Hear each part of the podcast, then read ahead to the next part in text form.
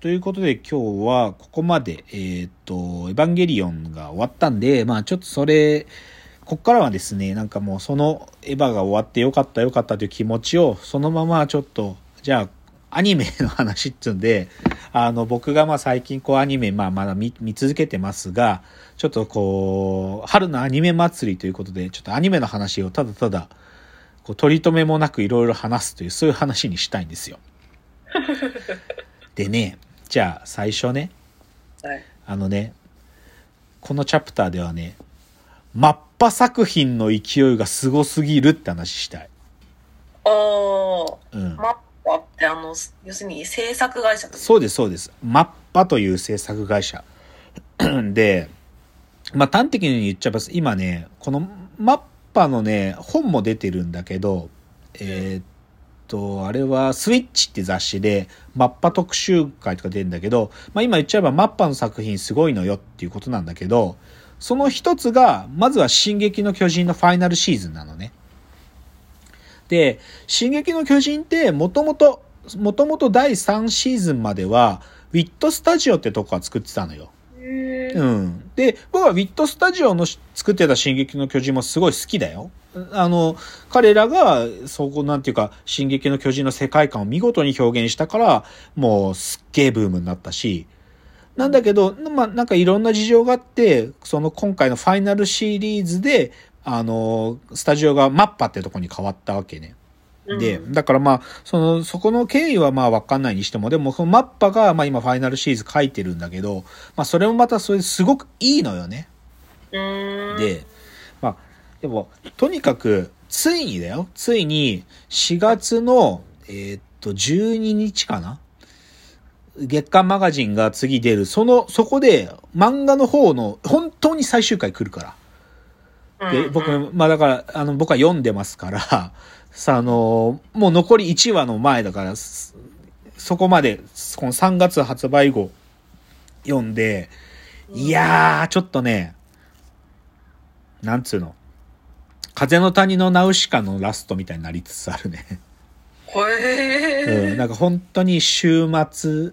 どうなるのって、本当に最後どうなるのって感じだけど、でもちょっとね、3月号は、ちょっと、えー、って思った。このキャラたちはこうならないってし思ってたのにが、ここで来んのっていう、ちょっと、まあ言っちゃうと、あるキャラクターたちが巨人になっちゃったんだよ。このタイミングで。もう。回収できないじゃん。できねえよ。もうあと1話しかない。どうなるんだろういや、でもなんかウルトラ C あんのかもしんないけど、ちょっとね、まあ、まあ言っちゃえば別に、あの、こんな聞いてる人ほとんどいないし、その人たちも、まあ、しネタバレしたっていいでしょう。あのね、ジャンとコニーってキャラがいたのよ。ずっとエレンと一緒、主人公たちと一緒に調査兵団っていうのにいて、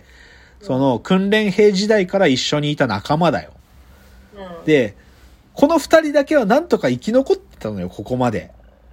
で、最後も、ある意味そのね、その、地ならしってのを止めるために、めちゃくちゃ頑張って、なんか、その途中で死ぬことは、なんていうか、可能性としてはあったと思ってたけど、まさか巨人になるとは、ここで。知性のない巨人になって、逆になんか自分たちを邪魔するね、まあ巨人になっても知、知、知性がなくなっちゃうから、ただ、こう、襲いかかってくるだけの存在になっちゃうんだけど、まさかだよ。もうジャンとコニーが、しかもさ、あ、俺たちこれから巨人になるっちゃうんだってことが分かったままなったんだよ。もうなんか、もう悲しすぎたね、なんかそれは。なんでわかったの？あのね、あのね、もともと巨人って、あるね、なんていうかその、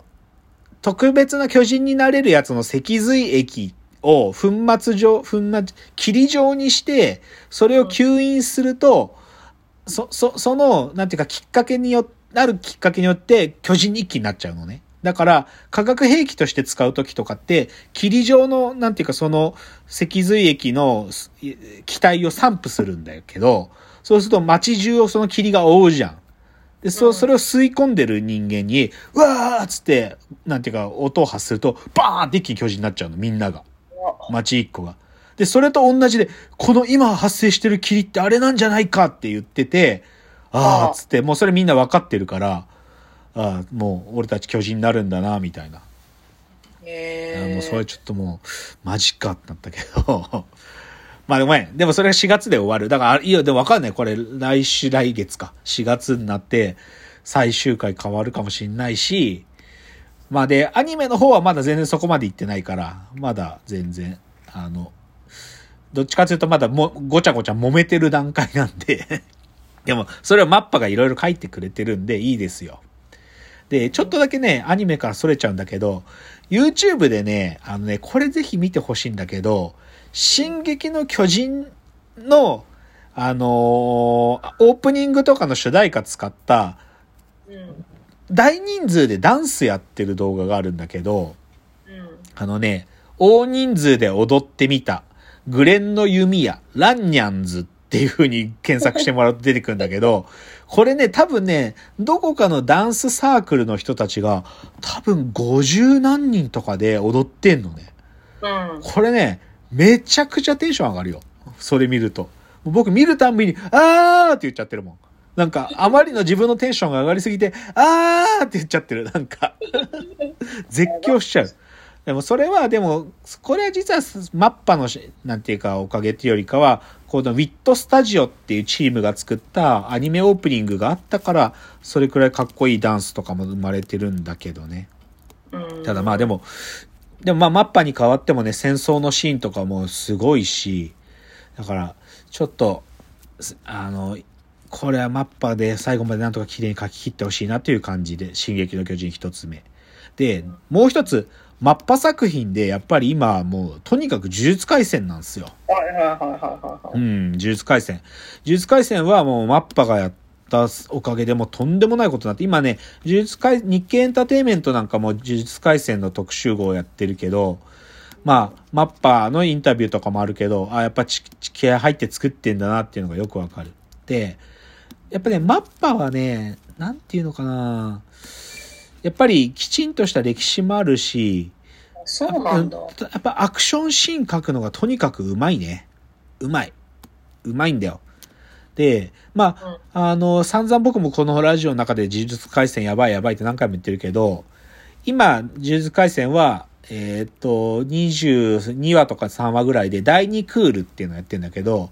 この今第2クールのオープニングのあるんだけどさ、このオープニング見たときね、僕に、あ、すげえなと思ったのは、うん呪術廻戦って当然なんていうかな、こう戦いの話だから、うん格闘家っていうかさ、格闘をやってる人たちなんだよね。まあ、キキャラたちは。で、そのキャラたちがゆっくり歩いてるシーンがあるんで、みんなでなんかこう、のゆっくり歩いてるシーンだけど、それ見ると、あ、格闘家たちって、こういう風に歩くかもって思う。なんか、え要、は、重、重心っていうのかな？そのじ、体の、なんていうか、軸の安定感？ああ、うん。いや、実際ね、漫画の中でもそういうシーンがあって、その全員マキっていう女がいるんだけど、全員マキ、マキさんどう思うって聞かれて、いや、歩き方見るだけで、喧嘩めちゃ強いだろ、あの人、みたいなセリフがあるんだけど、でも、全員マキだけじゃないんだけど、みんなでこう歩いてるシーンとか、こいつら超強いなって、歩いてる、そのアニメーションだけでわかるね。強いってことが。だからこれねうん。この呪術廻戦の終わりのエンディングの絵が好き。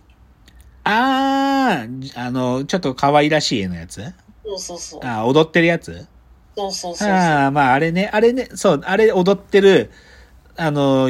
お踊ってみた動画も超あるよ、あれ。あ、そうなんだ。うんでもあの踊りの絵も、あーかっこいいよね。そう、なんかすごい踊ってる感じがするじゃん。あーそうそう、本当踊ってるよね。かっこいいよね。うん。まあ、だから歩き方って言われたら、まあ、そうなんだろうなって気がする。だからまあそういう、なんていうか、そう激しく動いてないシーンでも、ああ、なんかこう強いなっていうのが一瞬でわかるし、で、あとやっぱ第2クールのオープニングはさ、そその生と動だから、最初は生なんだけど、そう激しくなったところでアクションシーンがあるんだけどさ、そことかもマジで、もう僕毎回そのオープニング見るたんびに効果音自分で言っちゃってる。なんか、その、赤血操術つって、こうやってね、血を凝縮してダーンって打つ技があるんだけど、それとかの時僕ブシューとか言っちゃっても、ジューとか言って、もうその、オープニング見るたんびに、ジュー、ジューとか言ったりして、それぐらいでも言いたくなっちゃうぐらい、ちょっと、あやっぱ、なんか、アクションシーンは、やっぱマッパはすごいなと思うし、あとこれネットで話題になってたんだけど、だからまあ今22話か3話が終わったんだけど、19話っつうのがあって、うん。19話がね、まあ結構こう、主人公が覚醒する、強さが覚醒する回だったんだけど、19話の作画がやばいっていうのが、結構ツイッターとかでも話題になって、うん。これ、映画並みだな、作画レベルっていう話になって、ええあのね、いや、でもね、このね、19話って結構ね、まあ、これは偶然だけど、進撃の巨人、あ、ごめん、あっち、進撃の巨人じゃない、あれ、あの、鬼の話、鬼滅の刃。鬼滅の刃も実は19話が、作画がやばいっていうのはね、あったのよ。そうなんだ。そう、すごい、その、炭治郎がね、新しい技に目覚める瞬間なんだけど、それと、その時も19話やばいって言ってたんだけど、今回の呪術廻戦もね、19話がやばいやばいっつって、うん。もうネットで大騒ぎよ。みんなそんなにそこまで見てるんだ。超見てる、超見てる。作画がやばいかどうか全然わかんないわ。いや、アニメファンたちってもう超見てるから、超、もう、で、毎回、まあ、19話がやばいって言ってるって言ったけど、毎回大騒ぎしてるから。なんか、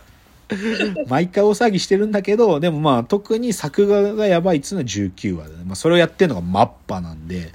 いや、うんマッパすごいね。ちょっと、